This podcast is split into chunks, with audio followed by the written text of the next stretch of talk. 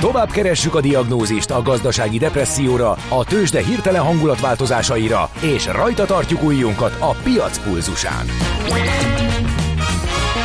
Folytatódik a millás reggeli, a gazdasági Muppet Show. Ezt most vegye be és nyugodjon meg! A Millás reggeli főtámogatója a Schiller Flotta Kft. Schiller Flotta is rendtakár. A mobilitási megoldások szakértője a Schiller Autó tagja. Autók szeretettel. A Millás reggeli főtámogatója az idén száz éves Magyar Nemzeti Bank. Jó reggelt kívánok! hallgatóink! 9 óra 9 perckor folytatódik a műsor, amelyet nem tudjuk, hogy kinek készítünk. Ezt megkérdezték, hogy kinek Jaj, készül ez a műsor. ember kérdeztem meg, a humor érzékkel nem rendelkező hallgató. Igen? Igen. Aztán-. Nagyon sok bajunk van ma a hallgatókkal, mert ugye küldenek képet egy rádió műsorba, ez volt az első bemelegítőkör, aztán írják, hogy kinek készül ez a műsor, aztán elkezdték ekézni az ekészhetetlen Kántorendrét, ezzel az áltudományos baromsággal, áltudományos. aki, aki, hogy miért kell áltudományos dolgokat terjeszteni, hogy van, aki a napköziben mm hallható spotokat is komolyan veszi. Azt nem tudom, hogy a Én azt gondolom, az hogy ez vessen dolog. már magára, aki komolyan veszi a Figyeljetek, a ebben a nyúl és répa témában ezt azért hoztam előre, mert um, eszembe nem, jutott. nem fogy ki az elem. Nem. Hát ez nem elem, hát most eszembe jutott, ez nem áltudományos. Ezt uh, több uh, tudományos labban is megjelentették, hogy uh, a, az egész sztori a nyulakról meg a uh, répákról az valószínűleg rajzfilmekből jött, mert elébe egyébként megehetik a répát, de nem tesz nekik jót, és ezt nyugodtan fel lehet kutatni. Többek között az RSPCA jelentette meg tudományos szaklapban, amikor is háziállat tartóknak adott ki ajánlást azzal kapcsolatban, hogy mit ehetnek meg. A répákban és különböző gyökérzöldségben található cukor mennyisége például egyáltalán nem tesz jót ezeknek. Akkor- Megeszik, mint a kutya is a moslékot. Akkor egy takarmányozás jót. tan vizsga párbeszédet hadd idézzek ide. Eh, Mivel táplálná a lovát, kérdezi a tanár erre a diák, kukoricaszárral. Uh, ja nem, mivel táplálna a lovát kukoricaszárral, de hát ember, attól megdöglik a ló, de addig is szívesen fogyasztja. Így van, ez így van. Na mindegy, szóval én nem vagyok táplálkozástudományi szakértő, különösen nem állatoknál. Én meg Olvastam az egy vagyok. cikket ezzel kapcsolatban, ami tudományos ö, ö, lapokból volt Nekem papíron van róla, Endre. Hát én nem És tudok ezzel mit csinálni. Én nem vitatkozom? be, elfogadom, én csak azt mondom, Jó, hogy én nem, nem, nem, terjesztük prób- az nem áltudományt, az hanem ABCD nevű tudományos szaklapba, az igaz? Tehát annyira nem ABCD, vagyok hallod, Ez nagyon jó. Hát azt olvastam. Szóval nem tudom, érdemes, érdemes ennek inkább utána olvasni. Mondom, nagyon érdekes sztori, pont az egyik barátommal beszéltem, akitől megkérdezte, megkérdezte, hogy miért ilyen tápot kap a kutya, és mondtam, hogy hát azért, mert ez, ez tesz neki jót. Hát de mi kutyánk az, az nem ilyet teszik. Mondom, miért, mit teszik? Hát amit mi. Mondom, mit, hogyha borsófőzelék volt, az a pörkölt el, azt teszi a kutya? Hát a maradékot. Hát nem gratulálok.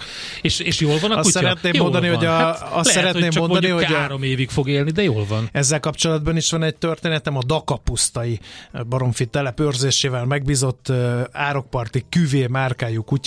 Az Aha, a, igen, az, a, az mindent az megeszik. a kukorica raktár alá befut, saját maga által ásott kis üregben lakott, és csöves kukoricát rágogatta, mert Persze. az volt a kajája. Tehát, Figyelj, hogy- mindent megeszik, eh, tehát az nem hülyék azért a nyulak sem. Nyilván be lehet fogni répába. Hogy ne lehetne? Imádják a répát. Hát a, a cukorkát is szereti a kutya, csak nagyon-nagyon rosszat tesz neki. Tehát én ezen az állásponton vagyok, amit uh, olvastam ebben a szaklapban, és mondom, hogy ajánlást tettek közzé az Egyesült Államokban is, és Nagy-Britanniában is állattartóknak, hogy a felelős állattartáshoz hozzátartozik ez. Nem Végre kell elfogadni, valaki- amit mondok, csak mondom, hogy ezt olvastam. Végre valaki romantikus húrokat penget. A vadnyúl befogások során mindig répát raktunk a nyulak dobozába, így utaztak olaszországba, túlélte, mint legjobb barátom Lorenzo Lamas. Nem Ugyanis van én is részt tudod, mi az a vadnyúl befogás? Tudod, mekkora fan az? Én nagyon szerettem. A Bluff című filmről Nem beszél tudjátok, az mi András. az, ugye? Képzeld el, hogy ilyen hálót feszítenek ki a szántóföldre, és rendes hajtóvadászat van, és a nyulak belegabajodnak a hálóba, és De akkor jó, ott feküdni tényleg. kell a háló mögött fedezékben, hogy ne vegye észre, hogy ott egy ember áll, és amikor belegabajodik, akkor ki kell szedni, és berakni a ládába, és ez tényleg az olaszokhoz viszik, úgynevezett vérfrissítésként, a vadásztársaság pedig természetesen pénzt kap ezért, és mind a hajtásban e, nagy elánnal kell részt venni, mert hogy nehogy visszaforduljanak, tehát nagyon kell zajongani. E, a befogásnál meg nagyon óvatosnak kell lenni, nehogy sérüljön az anyag, e, és nagyon kell lapítani, úgyhogy nagyon izgalmas. Én ezer éve nem voltam, de most feltámadtak el, úgyhogy bérnyúl befogást Tessék, vállalok. legyen nálad répa a zsebedben, András.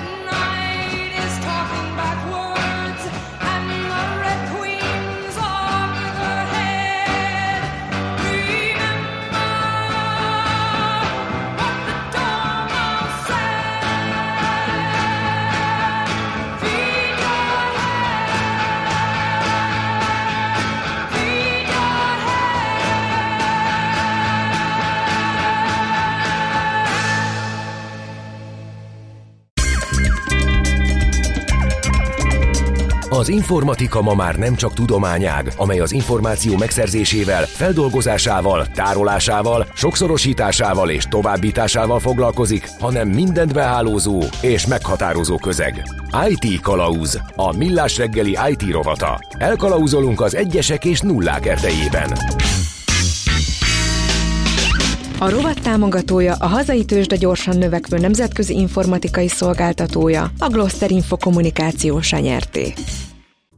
Hát nem véletlenül beszélünk mi itt nyulakról, meg répáról, kérem szépen, mert hogy meg nem véletlenül hangzott el a White Rabbit uh, Jefferson Airplane-től, mert hogy uh, itt van velünk Bátki Zoltán informatikai kommunikációs tanácsadó a vonalban. Szervusz, jó reggelt!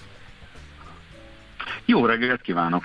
Mert előrukkoltak az idei CES technológiai kiállításon talán az egyik legérdekesebb kütyűvel a Rabbit nevű startup, a Rabbit R1, vagy R1, ami egy... egy Ez mi? Ez mi? Igen, mi ez?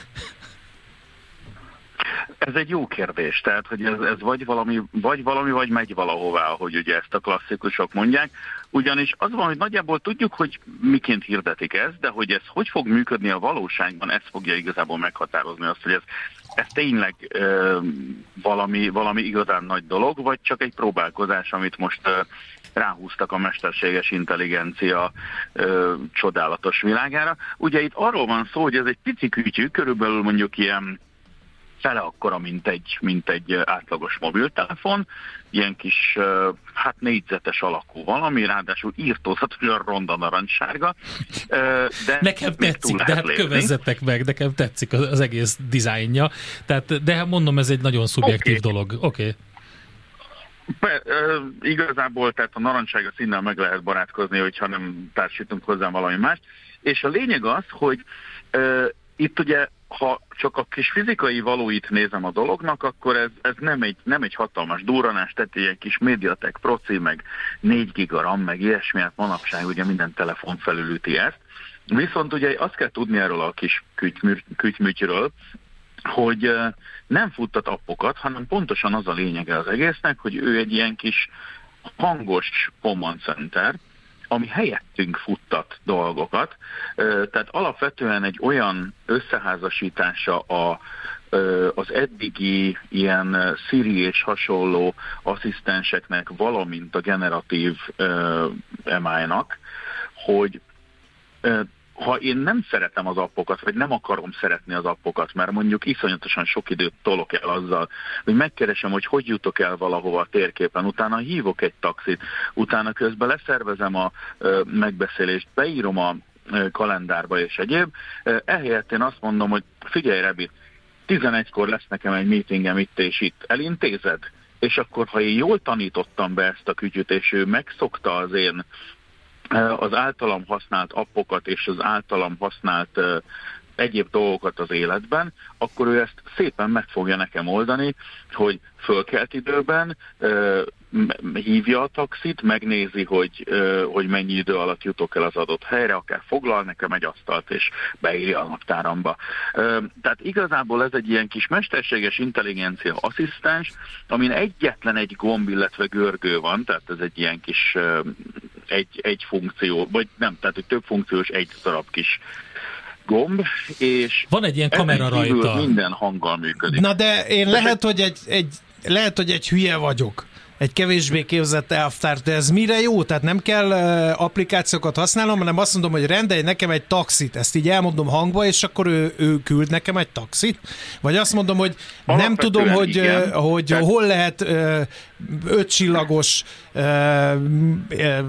Michelin csillagos éttermet találni, ezt belemondom, és akkor eh, válaszol, hogy Jókai út 26? Alapvetően igen. Ugye ezt élőben úgymond senki nem próbálta még ki, tehát ilyen, ilyen irányított tesztek voltak, amit ugye a, a fejlesztők mutattak be, de hát elvileg ez azért most már nem sokára érkezik, tehát, és iszonyatos méretű előrendelések vannak. Igen, Hát, nekem azt tetszik benne, te- hogy ez a, ez a fajta, amit, amit várunk azóta, hogy megjelent az iPhone, hogy milyen típusú paradigmaváltás jöhet a személyes eszköznek a, a, a használatában, kinézetében és a, a funkcióiban, az azóta nem történt meg. Ugye megjelent az iPhone, megjelentek a telefonok, azóta mindent belepakolunk a telefonba, az összes appunk, üzeneteink, a, a kameránk, a mindenünk ott van benne. Hangfelvevőnk, amit akarsz. Most már médiát, azzal gyártunk tartalmat, minden. És ez azt ígéri, és azért izgalmas, hogy működik-e, azt nem tudom, de maga az ötlet, hogy végre kilépjünk ebből, és azt ígéri, hogy azokat a, azokat a cuccokat tudjuk használni, amik nekünk egyébként előfizetésben megvannak, vagy le vannak töltve applikációk, csak nem azon a felületet, más a, a, a felület, amin keresztül megy.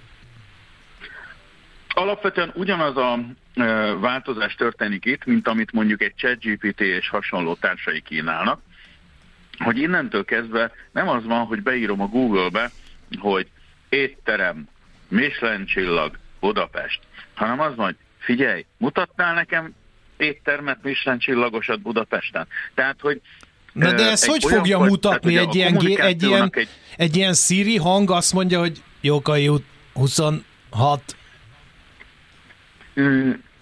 Hát ö, tulajdonképpen nem is ez a lényeg, hanem az, hogy én úgy tudok beszélni vele, mint hogyha valaki mással beszélgetnék. Tehát Mhm. eddig kellett egyfajta olyan leegyszerűsödés agyban, vagy ilyen átprogramozás saját magunknak, hogy amikor számítástechnikai eszközöket használunk, beleértve az okostelefont is, akkor egy olyan fajta nyelvezetet, egy olyan fajta jelzésrendszert használunk, amit ezek megértenek. Mert ugye egy telefonnak, hogyha, hogyha beírom a, a telefonba, a Google keresőbe, vagy a, a térképekbe, hogy figyelj, haverom, annyira innék most egy pofa sört, de nem azt a szart, amit múltkor, hanem valami jobbat. Természetesen a dolog az, az, az elfekszik félúton, és itt ez azt ígéri ez a kütyű, hogy ha nem is az elején, mert hogy ugye ez pontosan azt jelenti, hogy, hogy tanulnia kell ennek a rendszernek, tanulnia kell a felhasználóját a felhasználónak az igényeit, a felhasználójának a, a tulajdonságait, de egy idő után ő, ő ismerni fogja azt, hogyha én azt mondom, hogy figyeljél már haver, akkor, akkor például azonnal kinyitja a kis virtuális szemeit, mert akarok neki valamit mondani.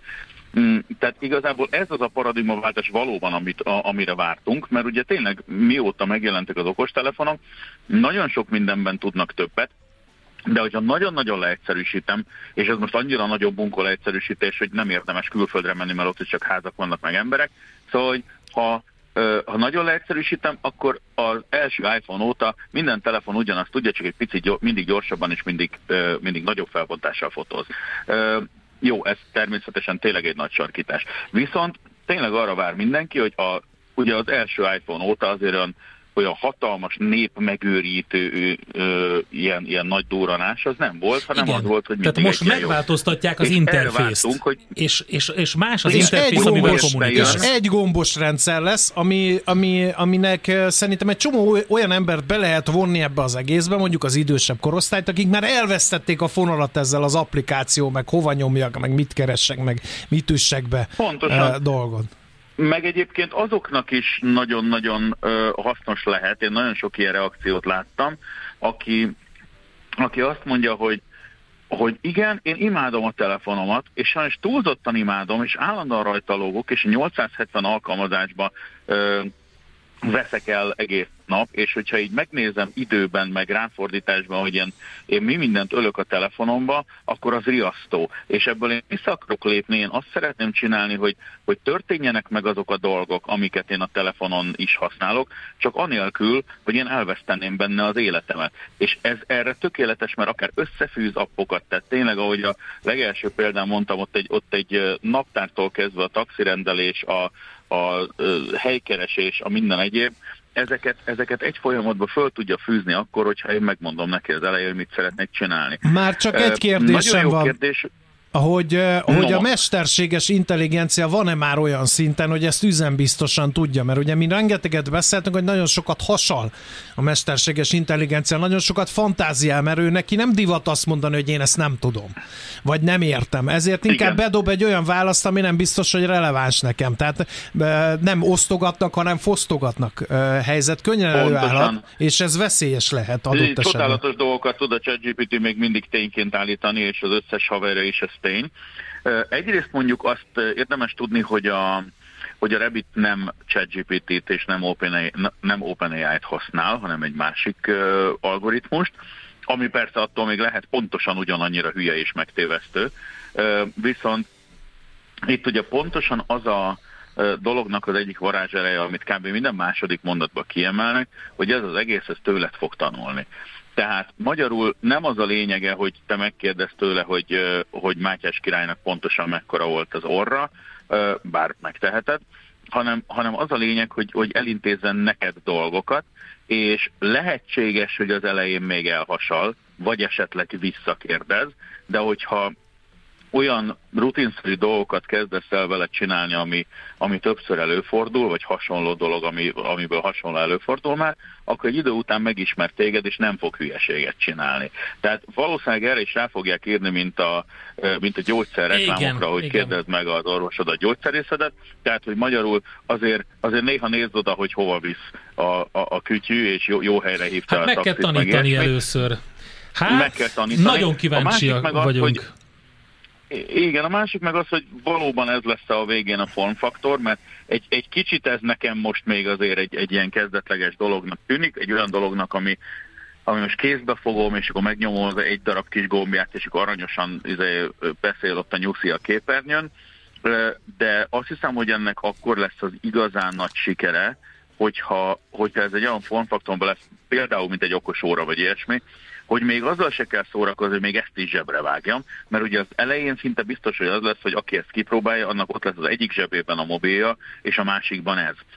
Mert azért teljesen nem fogja az elején még eldobni az egyiket a másiket. Nyilván. Viszont, viszont hogyha, hogyha már az van, mint a Skifikben, hogy nekem van egy olyan virtuális asszisztensem, amit nem kell előszedni, meg nyomogatni, meg ilyesmi, hanem, hanem akár ott hordom és pici, és nem kell ennek tényleg nagynak lenni egyáltalán. Tehát a képernyője és egy kijelző és nagyon Ebből szerintem nem sokára lehet valami olyan jellegű cuccot csinálni, hogyha összeházasítom például a hajlítható kijelzőkkel Mhm. és egyebekkel, ami, ami, ami már, már ezt a kocka formát is meghaladja. Kíváncsi pedig, hogy mennyire igen, lesz hát- okos, hát- lesz ebből még V2, V3 és V sok, hogyha, R, hogyha R, tényleg R, beválik a dolog. R2, R, Meglátjuk. Rabbit, R-. R- Hát már úgy, hogy verzió R2D2. 1, verzió 3. Nem, R2D2 lesz.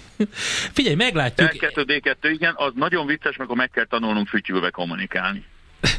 Én egyébként, eh, hogy is mondjam, szurkolok ennek a startupnak, mert önmagában jónak tartom azt, hogy kicsit elmozdulunk ebből a, ebből a dologból, amiből most, ami most nagyon függővé tesz mindenkit, Eh, meg hát kíváncsi, tehát tényleg azt vártuk, hogy legyen már valami váltás ebben az egészben. Hát ők most kijöttek egy ötlettel, hogy ez mennyire lesz ragadós és működőképes, az meg úgyis majd kiderül. Úgyhogy köszönjük Zoli, hogy Igen, mindezt volt elmondtad. hasonló, Micsoda? volt hasonló, tehát hogy ugye volt ez a Nothing Phone, illetve ja, igen, a van Nothing mindig, Phone van, igen, ami valóban, picit igen. ugye a igen. függőséget próbálja Hát- csökkenteni azzal, hogy nincsenek ikonok, és, Nincs és semmi. minden ilyen Igen. szöveges, meg egyéb. De ez, ez ugye a mesterséges intelligenciával, meg azzal, hogy beszélgetünk egymással a kis kütyükével, ez, ez ugye tovább viszi a Na, dolgot. hát ez a Nothing Phone, az ez- én- geekeknek készült, tehát az más. Az geekeknek készült, ez meg tényleg mindenkinek elvileg. Én alig várom, hogy kipróbáljak egyet, mert tényleg nagyon kíváncsi vagyok, hogy, hogy milyen a felhasználó élmény, mert így elmondva zseniális. Aztán Jó. használva nagyon sok minden Ez így van. sarmára. Magyarul van? Ne, ne, ne. Persze, hogy van, meg tudod tanítani. Ne kérdezz meg, légy szíves ezt a kérdést, András. És hogy tudja kezelni Nem. a szlenget? Igen. Hát, hogyha megtanítom neki, akkor Aha. Zseniálisan. Tehát, hogy is mondjam, te se tudod előre a slanget. Azért lássuk be, hogyha most hirtelen lemész az úgynevezett fiatalok köré. Ez creepy nekem közé, ez a duma, amit most nyomsz. Jaj, ne, creepy. ne. Figyelj, Úgy most elég, tanulta. elég cringe vagyunk, tudom. De az a lényeg, hogy ezeket Mind a ketten side-eye-t hát kaptok, side kaptok mind a ketten, és vége. Befejezzük ezt a rovatot. Köszönjük szépen, Zoli. További jó munkát neked. Hasonlóképpen, sziasztok! A Rabbitről, illetve a Rabbit R1-ről beszélgettünk, erről a kütyűről, amit a CES-en mutatott be a Rabbit nevű startup, hogy ez mennyire jó, mennyire nem. Innentől nem mondhatjátok, hogy mi nem szóltunk, hogy jön Így egy van. ilyen. Bátki Zoltán, informatikai kommunikációs tanácsadó. Egy kicsit cringe volt a műsor, egy kicsit creepy, de szerintem jó volt. IT Kalauz. A millás reggeli információtechnológiai rovatát hallottátok. Igazodj el az egyesek és nullák erdejében. A rovat támogatója a hazai tőzsde gyorsan növekvő nemzetközi informatikai szolgáltatója, a Gloster Info kommunikációs nyerté. Tőzsdei és pénzügyi hírek első kézből a Rádiókafén, az Equilor befektetési ZRT-től. Equilor, 1990 óta a befektetések szakértője. No kérem szépen, akkor tőzsde nyitás következik, benne pedig Búró Szilárd pénzügyi innovációs vezetővel, akit arra figyelmeztetnék, hogy azt írja a hallgatók, hogy ma tarantinói viták és pazar zene jellemzi a műsort, úgyhogy kezdjünk tarantinói vitába Szilárd itt a tőzsde nyitás kapcsán, nevezd meg a fegyvernemet.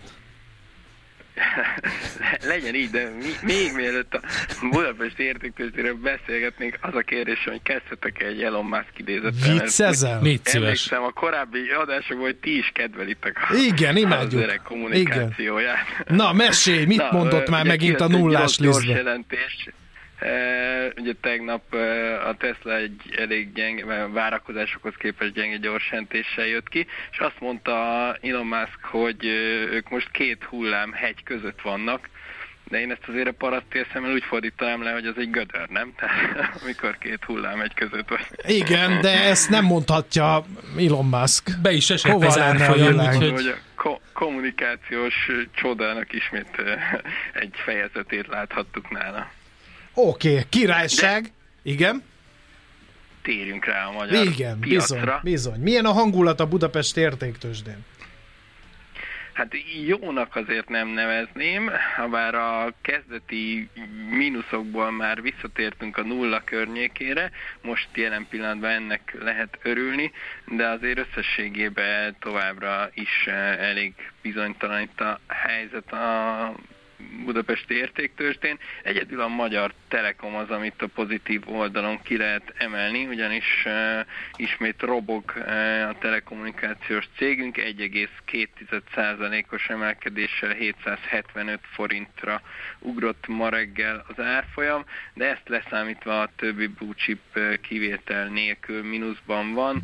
Uh, a MOL 0,1%-kal 2856 forinton, a Richter 0,3%-kal 9515 forintos utolsó kötéssel, és most miközben ezt a listát elmondtam, az OTP épp visszatért a tegnapi záróárára 16735 forintra, vagyis ott most egy nagy nulla látszik az árfolyam változás mezőben, eh, de eh, ennek ellenére azért nem túl rózsás ez a mai kereskedés eddig. Hát de forgalomban benne, sem, ugye? irányba változik. Tehát forgalomban Nem, sem, sajnos pár száz misit látok itt.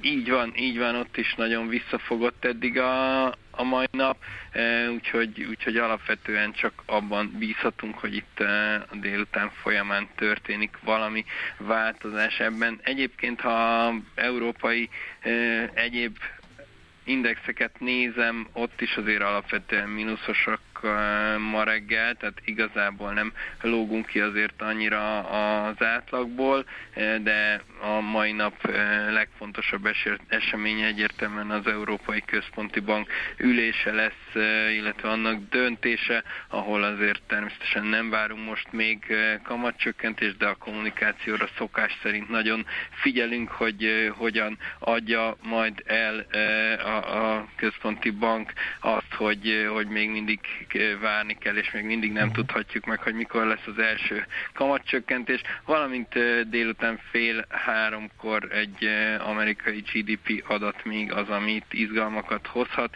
úgyhogy ezek, ezekre Oké. figyelünk alapvetően, és mondom, ezekből talán délutánra lehet egy picit pozitívabb hangulat, mint a mostani reggel. A devizapiac... Igen, bocsánat. Semmi, semmi. Oké, okay, devizapiacról még beszéljünk, mert ugye a magyar kormányzati kommunikáció azért megijesztette nemzeti fizetőeszközünket. Uh, itt most csendesednek-e a kedélyek? Alapvetően igen, én legalábbis azt érzem, hogy, hogy olyan mértékű volt itt az elmúlt pár napban a forint gyengülése, hogy, hogy ez valahol itt tetőzhet, és ez nem csak az én érzésem, hanem a technikai kép is valahol ezt támaszthatja alá, ugyanis az emelkedő trendcsatornának most értük el a tetejét itt a, a ma reggeli csúcsa, vagy a tegnap esti csúcsa, és most ahhoz képest elkezdett erősödni a forint, hát azért még olyan nagyon nem adtak bele, de 386 környéken jár most a euróval szemben az árfolyam. Én egyértelműen arra számítok, hogy innen azért egy, egy megnyugvás, egy pici visszaerősödés jöhet, hiszen annak ellenére, hogy azért valóban volt néhány eh, negatív hír, ami jogosan eredményezte a, a forint gyengülését, de talán egy picit túl reagálást is érzékelhettünk itt, uh, itt a, a, az árfolyamba. Ugye a legfontosabb az mindenképpen a jövő hét keddi kamatdöntő ülés lesz, ahol ugye arra számít most már egyértelműen a piac, hogy 100 pontra emelkedik majd a kamatcsökkentések üteme, de azért azt gondolom, hogy így, még, még így is a legmagasabb kamatszintünk lesz, nem csak a régióban, hanem szinte mondos minden fontos piachoz képest, eh, tehát azért ebből még nem következne az, hogy a forint ilyen mértékben gyengüljön. Oké, okay, nagyon szépen köszönjük az összefoglalót, az idézetért pedig külön hálásak vagyunk. Jó munkát, jó kereskedést már. Köszönöm szépen, Köszi. mindenkinek szép napot, Szia. sziasztok! Búró, Búró Szilárd pénzügyi innovációs vezetővel nyitottunk tőzsdét. Tőzsdei és pénzügyi híreket hallottatok a Rádiókafén az Equilor befektetési ZRT-től. Equilor, 1990 óta a befektetések szakértője.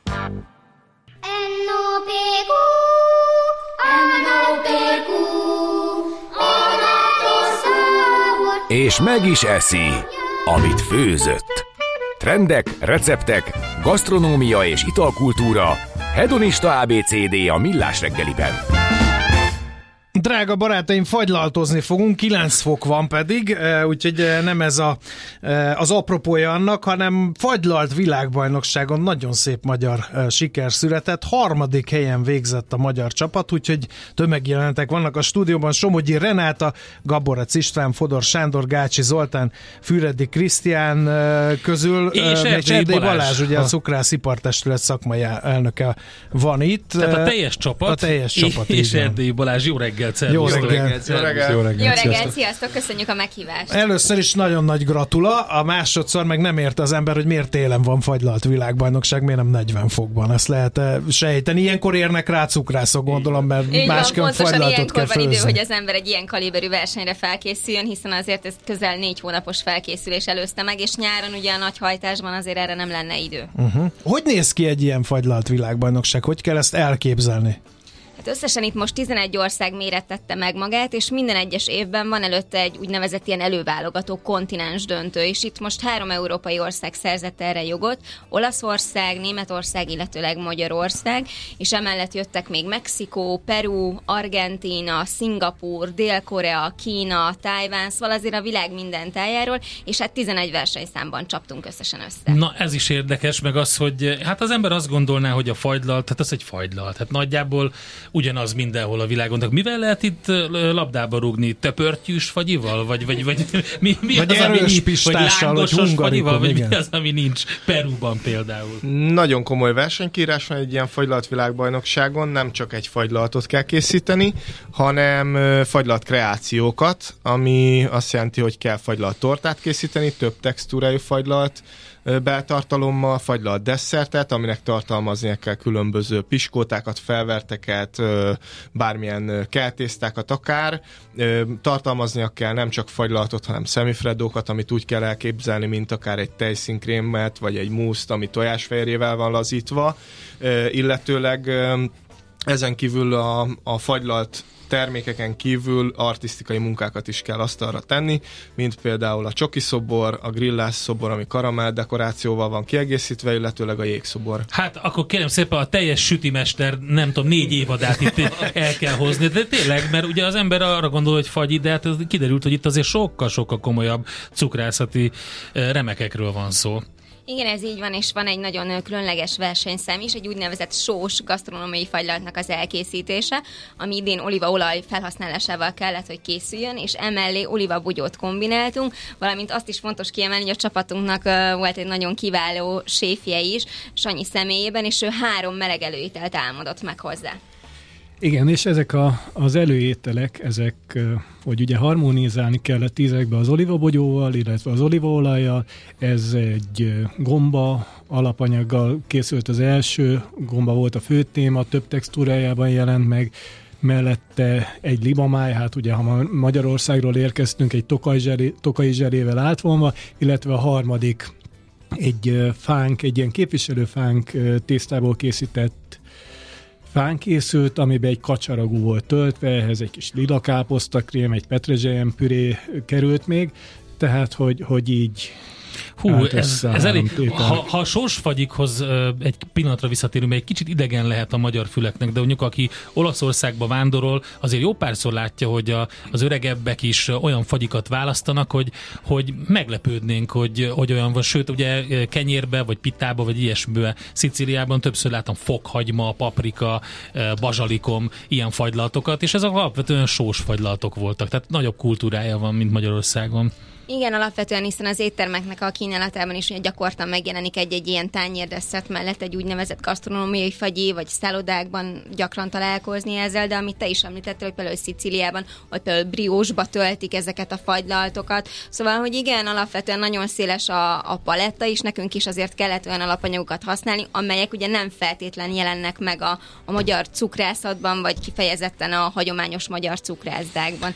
Egyébként, amit még itt fontos megjegyezni, hogy ö, ugye itt a sima hagyományos versenyszámok mellett ugye a szobrászati elemekre is nagy hangsúlyt kellett fektetni, és például a csoki szobor tetején három fajta snacket kellett elhelyezni, és például Krisztián készítette a csoki szobrot, ami azért ugye elég nagy kívást jelentett, hiszen több mint 60 kiló csokit használt fel hozzá. Az igen.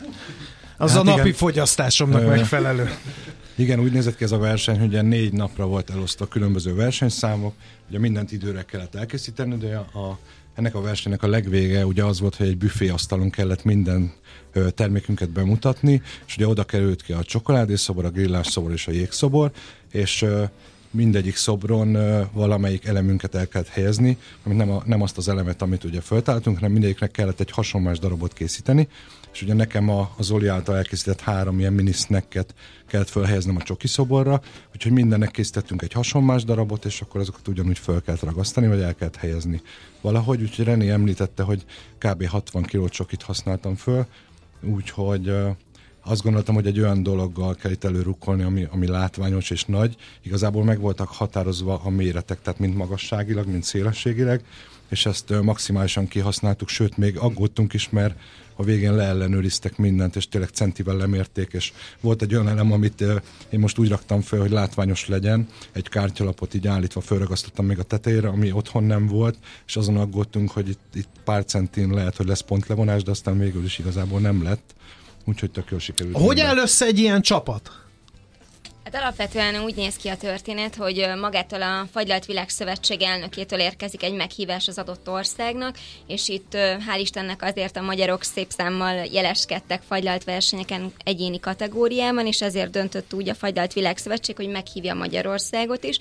És ilyenkor van egy úgynevezett előválogató hivatalosan, viszont nekünk azért viszonylag kevés időnk volt arra, hogy úgymond erre a versenyre felkészüljünk, és hát azért az országban számos kiváló tehetség található, viszont nekünk azért volt háttérismerettségünk egymással, és tudtuk azért azt, hogy tudunk együtt dolgozni hatékonyan, ismertük egymást emberileg, és azért ez nagyon fontos volt, mert ez a verseny nem csak arról szólt, hogy az adott területén mindenki egy kiváló szakember, hanem nagyon fontos volt az, hogy a csapatmunkát össze tudjuk hangolni, hiszen enélkül ez a helyezés biztosan nem sikerült Ugye, volna. aki ismeri ezeket a versenyeket, de a legeklatánsabb a Bocuse és hogyha itt álltok, akkor az jut eszembe, hogy ez valószínűleg a Gelato World Cup, ez a fagyi Bocuse mert a, megvan ez a kicsit konyhai ö, katonás rend, ugye, a hierarchia, az egyenruha és minden, és a csapatban dolgozásnak pedig valószínűleg ez, ezeken a versenyeken ez a lényege.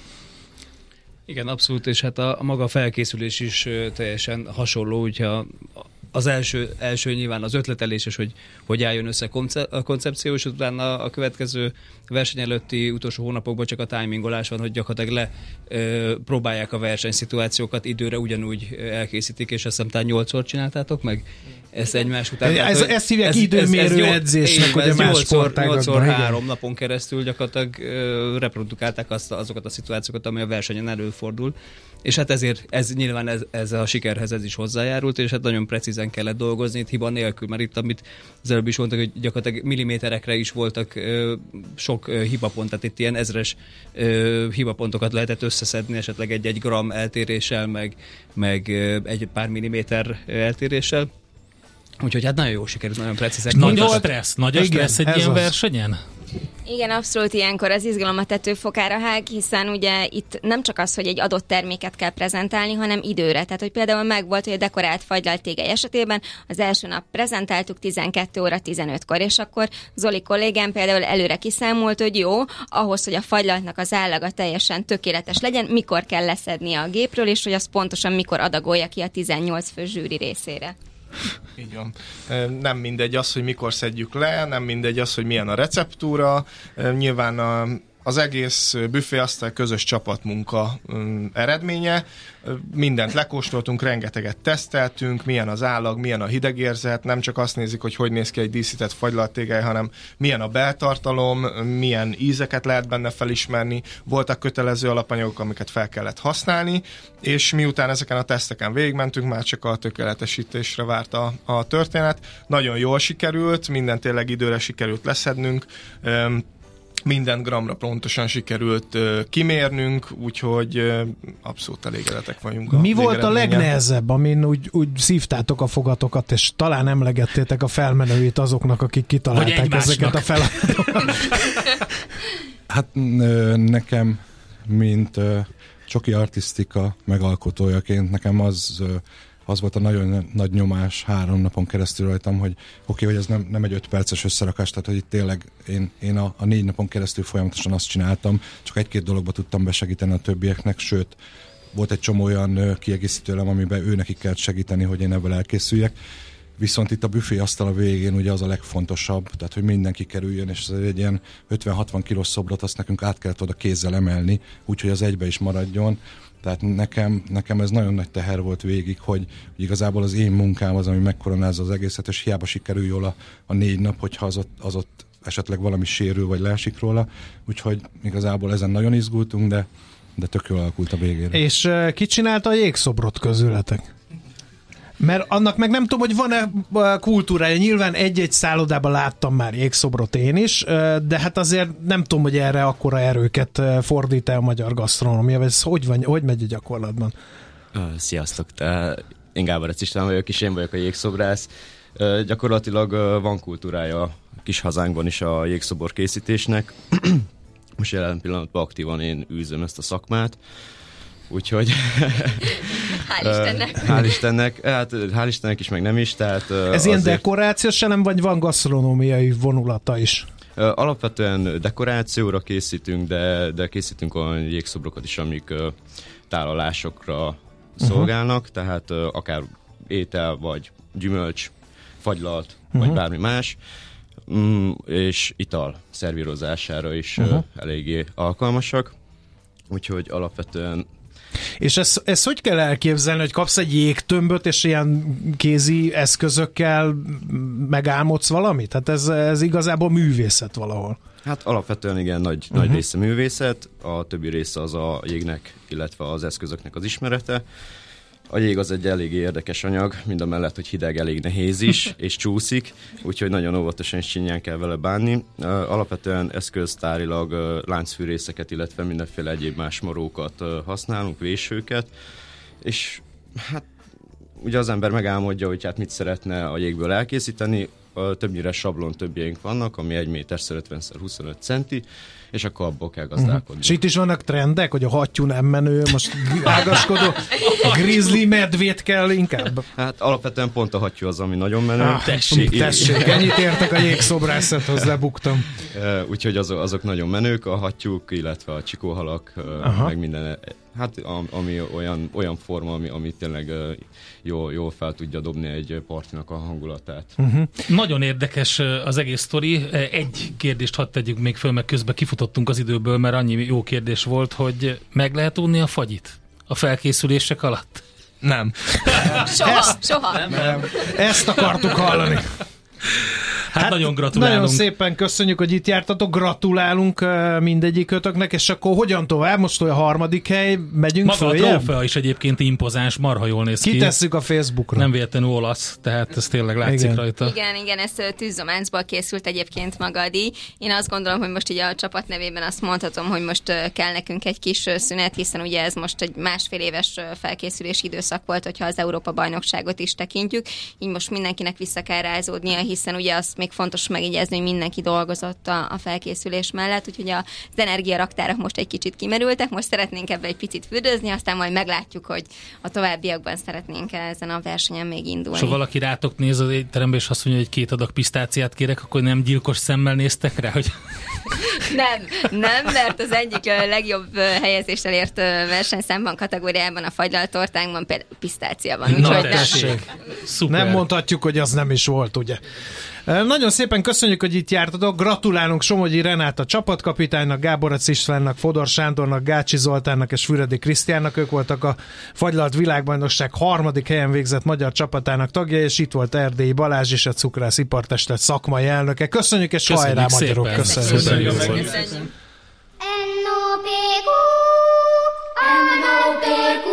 A Millás reggeli gasztrokulturális XYZ-je nagy evőknek, nagy ivóknak. Egészségünkre! Köszönjük szépen a mai kitartó figyelmeteket, reméljük, hogy a tarantinói viták eh, nem bizonyultak kontraproduktívnak, hanem inkább felpörget benneteket, hiszen ne felejtsük el, a technológiai ugrásra nagyon nagy szüksége van a magyar gazdaságnak, miképp a GDP-re is. A fagylalt világbajnokságon harmadik helyezett csapaton ez nem fog múlni rajtunk sem, mert hogy holnap lesz Millás reggeli. Tartsatok akkor is velünk, 6.30-tól jövünk élőben, előtte 6 és 6.30 között pedig a mai adás legjobb beszélgetését hallhatjátok meg újra. Köszönjük szépen! Köszönjük szépen, sziasztok! Sziasztok!